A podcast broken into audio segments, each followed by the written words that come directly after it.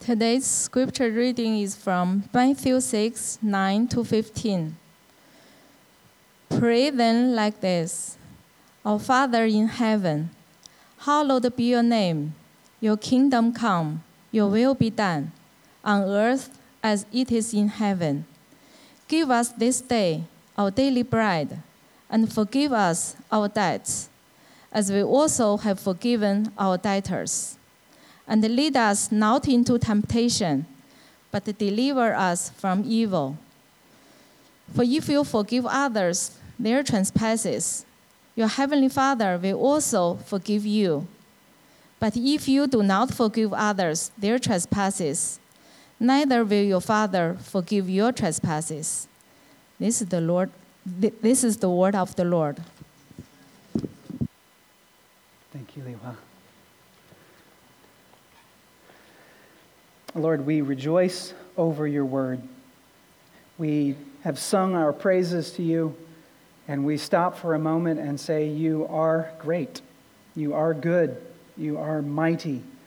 You are awesome. And Lord Jesus, you have revealed God the Father to us in a way that no other person in all of history has done.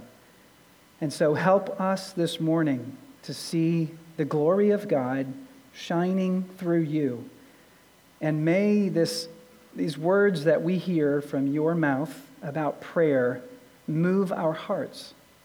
Lord, I ask you, let us as a people be moved in our spirit to enjoy this incredible privilege that you have given us in order to pray to the God of this universe. Without you, Lord Jesus, that is not possible. And so I ask, would you help me now in focusing our thoughts on these words that you spoke so long ago and let them be as real today as when the day you spoke them. In Christ Jesus' name I pray. Amen. So I wonder would you consider yourself a praying person? Would you say that you're given to prayer? Does prayer happen in your life in a regular manner? Or do you plan to pray? Or do you just wait, and see if it happens? Uh, where does prayer play in your priorities of life? Uh, Jesus focuses our attention on prayer. As if you're with us for the first time, we've been moving through the Sermon on the Mount, and we now find ourselves in chapter 6, and Jesus has spoken these words to his disciples. So we're listening in on Jesus teaching about prayer uh, to his disciples and speaking and teaching in a way that uh, is unheard of because the people heard Jesus speak, and, and the response was if you get all the way to the end of chapter 7, the response of the people is, We've heard no one ever talk like this. Never have we heard anybody talk about God like this. They were astounded at the teaching of Jesus. And so we find ourselves today, interestingly, at, at what we call the, uh, the Lord's Prayer. This is a, a model prayer, but here we are uh, at the very center of the Sermon on the Mount. And for those of you who, who love to do uh, study and research, there's 116 lines before the beginning of this prayer. There's 114 lines in the sermon after. So we're dead center of the prayer of, of Jesus' Sermon on the Mount. So this is the very heart of the prayer that Jesus is teaching on. And so um, we, we started last week considering this together, and we saw Jesus is introducing a principle which is uh, involving a warning. So, in the beginning of chapter 6, verse 1, we see Jesus saying, Beware of practicing your righteousness in front of people in order to be seen by them. Don't, don't live out your righteousness in order to impress your peers. But, he says, um, rather, you'll lose your reward if you do that. So, Jesus is concerned to teach us how to live in such a way that we will have a reward. So, last week, he began uh, by teaching us how not to pray. And this is the second illustration of how not to live out your righteousness. The first had to do with almsgiving or giving to the poor, those in needy. And he's, he says, don't do that to be showy or to demonstrate to people that you're, your righteousness. So don't do it that way. And now he's talking about prayer. And we started thinking about how not to pray. We barely got into how to pray, but today we get into it more deeply. And Jesus says, pray like this. So last week, don't pray like this. This week, do pray like this. And this is the principle that we're saying. Jesus is saying, don't pray like the Pharisees who love to impress people, but pray in order to be seen by God and God alone. And then he said, Don't pray like the Gentiles because they like long prayers and they think God is impressed with long speeches. Don't pray like that. And he said, And don't think that God doesn't know your needs. He actually knows what you need before you even ask. So you don't need to say a lot of stuff in order to get his attention. That's kind of what Jesus was saying. So now we move into this particular prayer. And if you look with me, and, and I hope you have a copy of Scripture. Um, sometimes putting Scripture on the screen might make you spiritually lazy and think, I don't need to, it's going to be up there. So I don't have to look on my own. I would say, do it. Get your own, download a free copy, esv.org. You can have your own Bible with you at all times, or keep one of these things called a book, um, ancient and unheard of, but yet keep your copy of Scripture. So, uh, chapter 6 is where we are, but Jesus begins in verse 9, and he says, Pray then like this. Pray like this. So Jesus is teaching us how to pray. He assumes he has the authority to tell you how to pray. And, and a couple of observations here. He both expects prayer, he assumes you're praying as, as his, remember, he's speaking to his disciples, and he is saying, pray like this. So not only is he expecting you to pray, he's also commanding you to pray. He's commanding his people, he's commanding his disciples to pray in a particular way. So again, we see this hint of the authority of Jesus, which is rising up in ways that are unheard of in, in the present day of, of when he's speaking these words. And he says, Pray like this. And then he begins a prayer of, of what we all know to be the Lord's Prayer. And I'm just curious how many of you have memorized the Lord's Prayer? If you're bold enough to, yeah, that's, most of us. Uh, I, every night as a little person, before I went to sleep, my mom or my dad, we knelt down beside my bed and this is what we prayed. And I, I, I knew how to say these words before I ever knew what they meant. And I, yeah, Joseph, remember, he knows them too, right? Uh, but one thing to notice um, Jesus is saying here, when he, when he talks about the prayers of the Gentiles, they heap up meaningless phrases. And my concern is this is chief among them. This very prayer that the Lord has used as a model for us to pray perhaps has become so familiar to us that we pray it and we don't even think about it. And Jesus is warning us don't pray like that. Think about what you're praying. Engage your mind. And so that's what I'm going to strive to do is to force us this morning to think about every word that we say. Because when you pray, you're having a conversation with God. And so don't use mindless repeated quotes from stuff that doesn't have any spiritual relation to you in the conversation. And so he begins by saying, Pray like this in verse 9. And then he says, Our Father in heaven, our Father in heaven. Now, if you remember going back just a, a, couple of verses ago, what Jesus has said was go into your closet and pray and don't pray to impress people. And then what is the first word he uses when he then says pray like this? It's our which, what is what? First person plural pronoun, right? So Jesus obviously has a context for corporate prayer. He's saying you're, you're, praying together. He's expecting that you're going to be praying together. So he says, Our Father. So this word connotes a communal aspect to prayer. So Jesus is not prohibiting all corporate prayer by saying you only must go into your closets. That's not what he's saying. He's saying go into your closet to keep avoiding the temptation from praying to impress the listeners, the people around you. But he's assuming, I think, now that you've got the warning, now you can pray in a small group. Now, now you, you pray together, and he says, Our Father. So Jesus had a category for corporate prayer. Our Father. We're together praying. And then the next word, Father. He says, Father, reminds us of the sweet and incredible reality that you and me have the ability of saying to the God of the universe, who created every one of the 16 billion trillion stars that there are, every universe, we can say to the God who formed us and made us intricately woven in our mother's wombs, you can say to him, Father, that is incredible. Incredible privilege that we have. And how many of us take for granted that you can call God Father?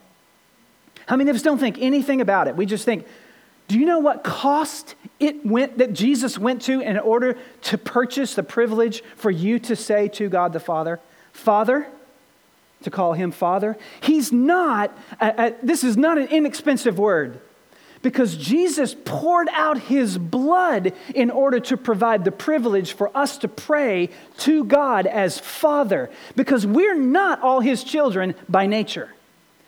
This world, we are born separated from God. We are outside Eden, all of us, from the very earliest days of our lives. And so we are not by nature his children.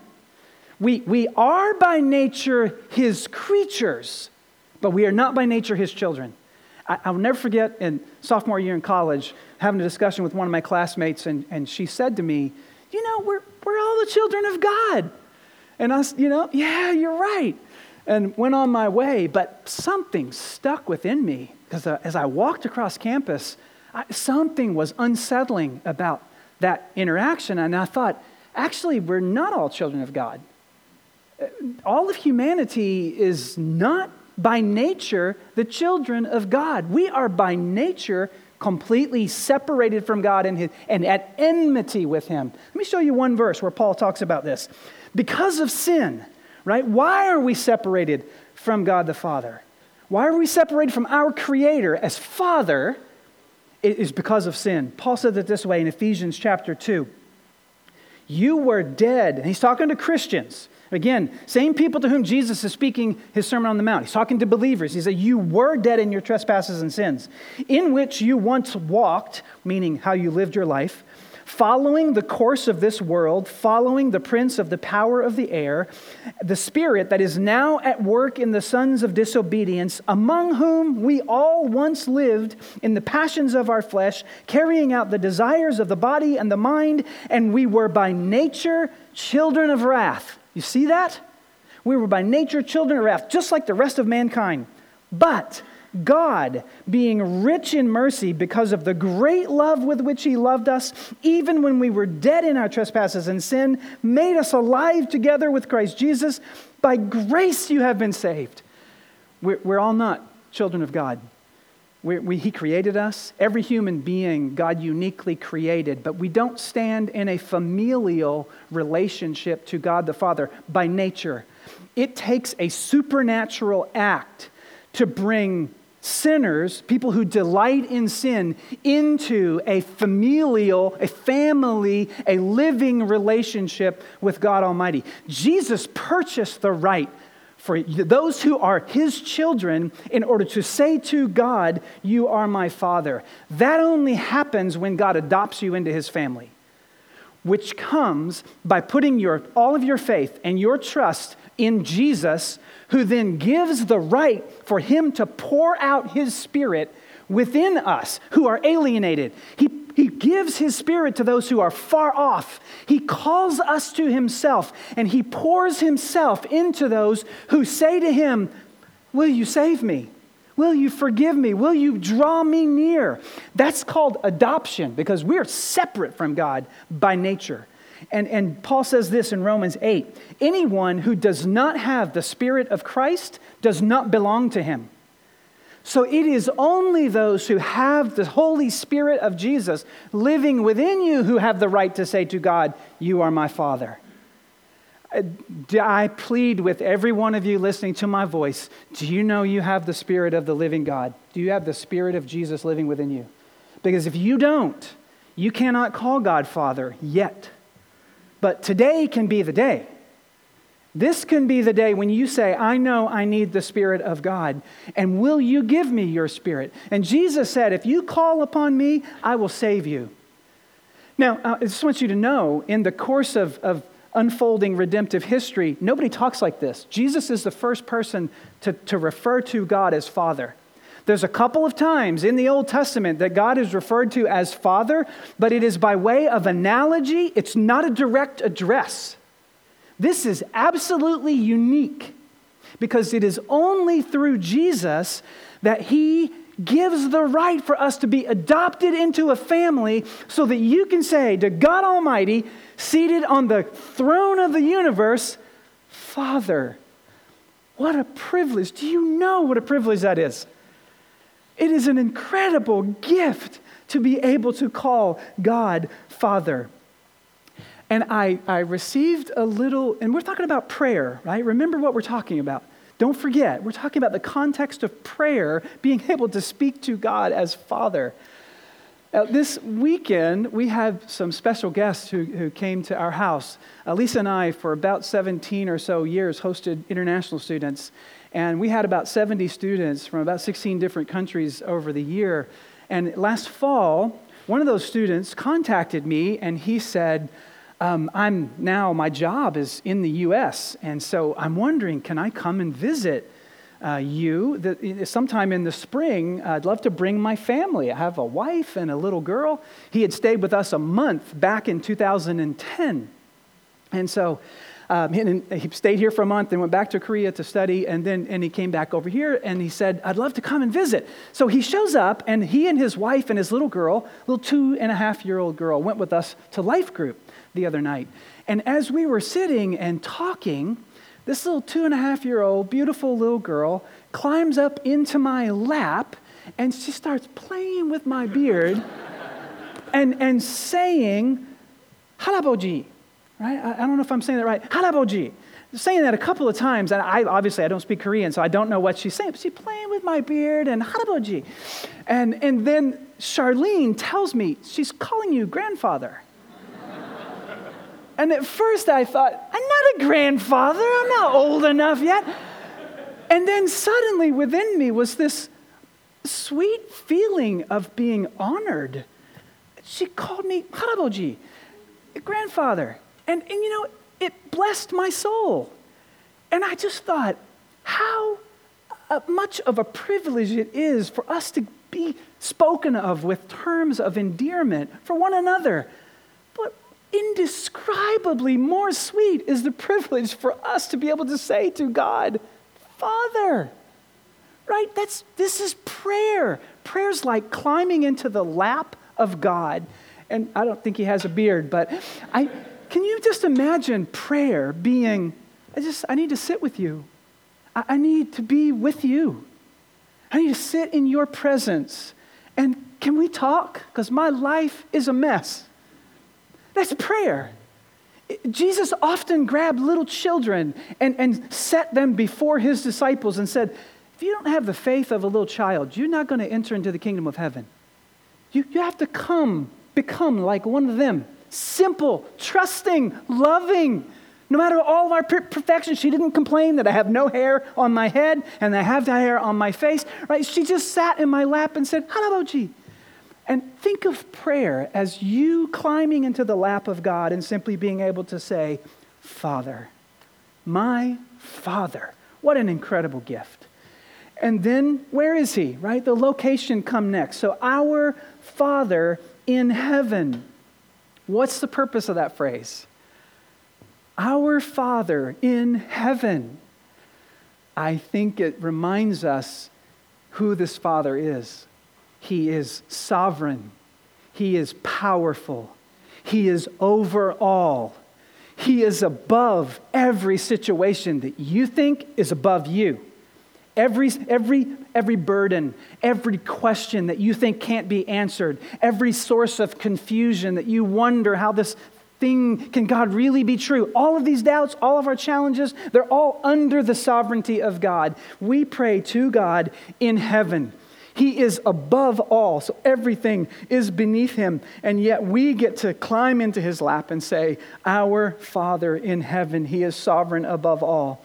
And then next, he says to us in verse 9, So, our Father in heaven, hallowed be your name. Hallowed be your name. This word, hallowed, simply means to make holy or to treat as holy or to reverence. And so Jesus is inviting us to think, first of all, of God the Father and, and he, that He is sovereign. Then He's saying, when you're praying, you pray to that let your name be hallowed. Let your name, Lord God, be treasured in all of the earth. Let your name be cherished.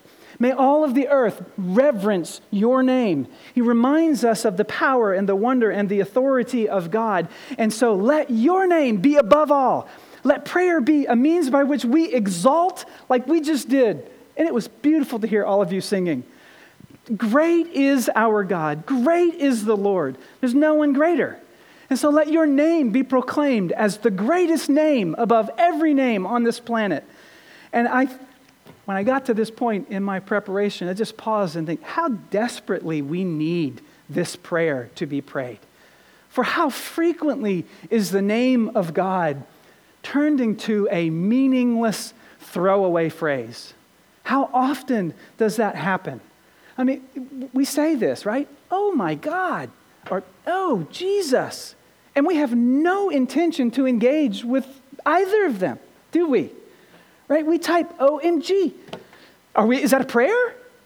It's, it's not. And I, it struck me as I, we use God's name and refer to him in ways that are pointless and meaningless and have no interaction with him. And I wondered, what if my kids were to do that to me? If my kid's in my house, what if I were to hear, just imagine with me, you're in the Cravens household, and, and I hear, I'm upstairs, and I hear, oh my Todd! and I run downstairs for, what's ha- what? What's happened? And Alex is standing there. What do you mean? Nothing. I just dropped some books. Well, did you want some help? Do I need you? I, I, I wasn't talking to you. Well, you called my name. I, I just but I didn't mean it. What would I do after the sixth time of, oh my Todd? I, I wouldn't go to help anymore, would I? I just, it's a pointless word that doesn't actually want a personal interaction. And it struck me of, why do we do that? I, I know it's a phrase that probably 80% of you actually use and you don't think about it. And I want to invite you to think about it. To, God is not his name technically, but it represents his character, so it definitely relates to who he is. And I want to invite you stop typing OMG and type OMT. Just use my name as a meaningless pointless phrase because I would much rather you abuse my name than God's name. Uh, seriously, I, I, I want you to think about that. Because if we are to hallow his name, may we always avoid making his name hollow and insignificant. And then Jesus says, Your kingdom come. This is the second petition, Your kingdom come pray that your kingdom come. So when you're praying, Our Father in heaven, hallowed be your name, your kingdom come. What is he saying? Jesus is communicating an astounding fact that the kingdom, our kingdom, is very different from God's kingdom. There's an entirely different kingdom at play in a reality we don't physically see, but nonetheless is absolutely real. And so your kingdom come, because the kingdom of God and the kingdom of man are not the same. They were forever separated at the beginning of, of the fall, what Adam and Eve decided to abandon the, the counsel of God and do their own thing. And then two kingdoms began. There was one in the beginning. There was this sense of communion with God in the garden, wouldn't you love to go for a walk with God in the cool of the evening like they were able to do? And yet we sinned, Adam and Eve sinned, and forever we were separated, kicked out of his presence. There, two kingdoms were born that day, two entirely different worldview. And yet, we know that God, from that very moment, began unfolding a plan of redemption to bring those two kingdoms back together. This is the goal of history. We are headed to a day when God the Father will one day bring those two kingdoms back together so that there's no longer any separation between us and Him. That is what we were created to enjoy. That is the movement of history, and one day we'll get there. And here's a little picture of it in Revelation, the last book of the Bible. John says this I saw a new heaven and a new earth, for the first heaven and the first earth had passed away, and the sea was no more. And I saw the holy city, New Jerusalem, coming down out of heaven from God, prepared as a bride adorned for her husband. We just sang it. Come, Lord Jesus, come. And I heard a loud voice from the throne saying, Behold, the dwelling place of God is with man there it is. The dwelling place of God is with man, and he will dwell with them, and they will be his people, and God himself will be with them as their God, and he will wipe away every tear from their eyes, and death will be no more. Neither will there be mourning, nor crying, nor pain, and all the things of the past are, are, are gone. The former things are passed away. I'm, I'm ready for that day.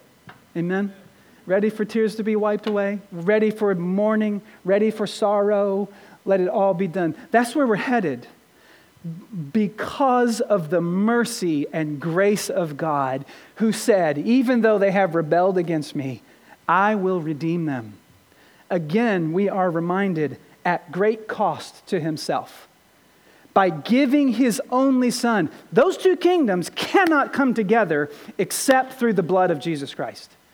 The, the fellowship and communion of God Almighty as Father cannot have the relationship with sinful people except through the blood of Jesus, who purges us and unites us. And so those two kingdoms can come together. And Jesus is here saying implicitly the kingdom of God is far better than the kingdom of man.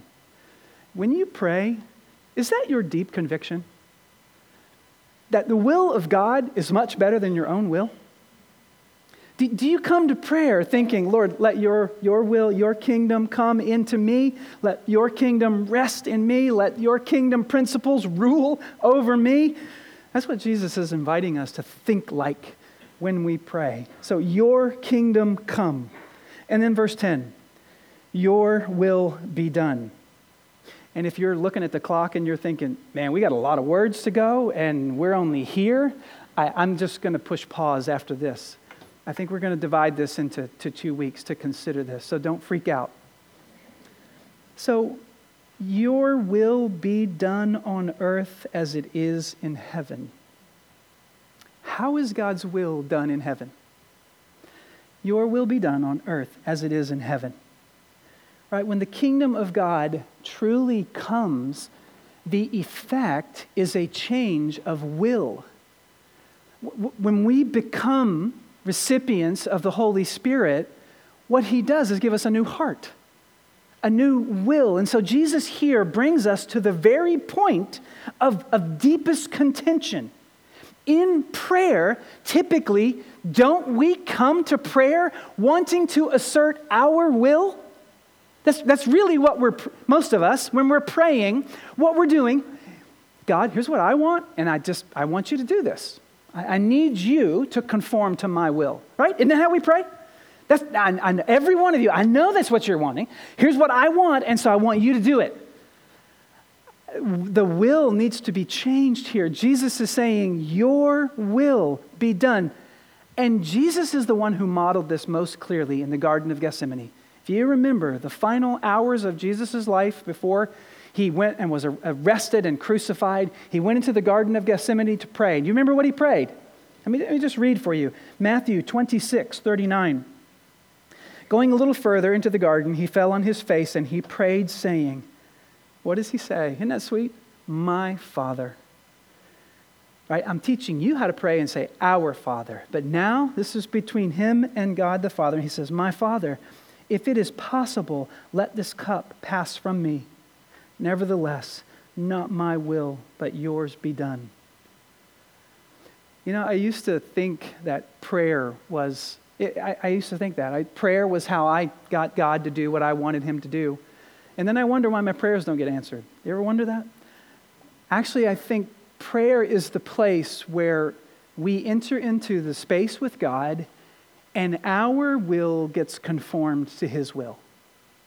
Prayer is the place where we, we come praying our will. Jesus did that. He said, This is what I wish would happen. I want this to happen, but I, I don't want that more than I want for your will to be done. So, Father, help me conform my will to yours. That's what I think that's what prayer is. It is a place where we become convinced of what God wants us to do, and in the communion with Him, He supplies us with the, the, the, resources, the fullness of His Spirit in order to do what He's then called us to do. So we commune with the Lord. We enter into that place of being filled up with Him so that in the moment we realize what God wants me to do is hard, but yet I've been with Him. So I have it now within me because of His Spirit, because of communion with Him to go and do what He wants me to do. Now, that's one aspect of difficult prayer. And here Jesus gives us that model of prayer is us surrendering our will to the will of God the Father. Prayer is not a place where we convince God that our will is best, but rather a place where we become convinced that His will is best. And so we see, Father, let your will be done. And as I close, what is the will of God? a massive topic. But one answer is, is given for us by Jesus in John chapter 6, verse 38 and 40. I want to read this to you. For this is the words of Jesus I have come down from heaven not to do my own will, but the will of him who sent me. For this is the will of my Father, that everyone who looks on the Son and believes in him should have eternal life, and I will raise him up on the last day. That's the will of God. The will of God for every one of you in this room is for you to look to Jesus as the source of eternal life. That is the will of God the Father through Jesus his Son, saying, My will for you is that you look to me for salvation and for eternal life and for forgiveness and for redemption and for the privilege of being able to say, You're my Father. That's God's will. And so, uh, is that true for you? I mean, is, have you looked to Jesus in this way? Because there's a promise. Jesus says, if you do that, if you look to me for salvation, I will raise you up on the last day. If you want to be standing at the final judgment, make sure you're trusting in the Lord Jesus. Make sure that His Spirit is within you. So, to summarize, when you pray, pray like this, Jesus says and I would invite you, make a plan to pray. Give yourself intentional room in your schedule to pray. And I, I, know we're all busy, but if you can binge watch 14 series on Netflix, you can find time to pray. Every one of us can make time in our lives to pray. Our Father. I want to encourage you to pray with other people. Jesus says here, pray our Father. Now, and we know he's not excluding praying in groups because he says our. Pray with somebody in your life. I, I want you to try it. I, I, I encourage you. Husband, wife, pray together. I don't care. Maybe you have to FaceTime each other. I know some of you, your schedules are crazy. FaceTime at lunch with your wife and pray. Make an appointment with someone who's near to you and pray, Our Father. Pray together with someone. And Father, what an amazing privilege. And do you know that privilege of being able to call God Father? If you don't, don't leave here today without speaking with someone. There's going to be two prayer stations. We would be happy to pray with you in order to ensure can I call God my Father? If that's a question in your mind, don't leave today without settling that question. In heaven, our Father in heaven, He's, he's got everything under control. You need to trust in Him. He's sovereign over it all. I know you all think this world is falling apart, it's, it is terrible, and yet He's in control. His ways we sometimes don't understand, but I, I'm trusting, I'm banking my soul on the fact He's in command. Hallowed be His name. Make God's name this week hallowed in your speech and in your text messages. Don't make it hollow. Hallow his name, respect his name. Let his kingdom come. Pray it. God, let your principles govern my life. Let your rules settle into my soul. Let me delight to do your will. And then may my will be completely undone while yours is, is done in and through my life. Let my will, not my will, but yours be done. Begin to pray those things. Would you pray with me?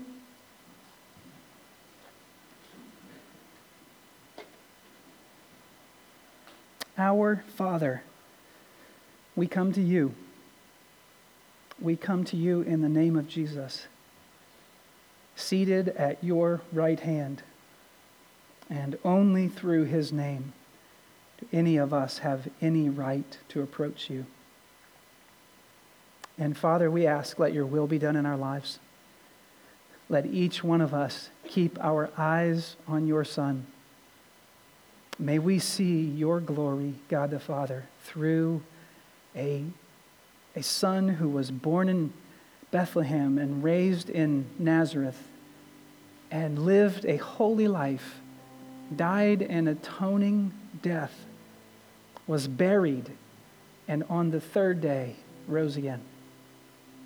Father, let us keep our eyes on your Son. And Lord Jesus, Give us your Spirit in full measure. Lord, pour out your Spirit on us so that we can be adopted into your family. Those in this room who are not yet believers, let this moment right now be that time when they cry out to you and say, Would you bring me into your family? Would you give me your Spirit? Change my heart, change my will, and save me. And Lord Jesus, your words come to me and if anyone would come to me, I will never cast them out.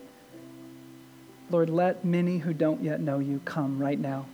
Let them come with full surrender to your will in glad submission to your good ways.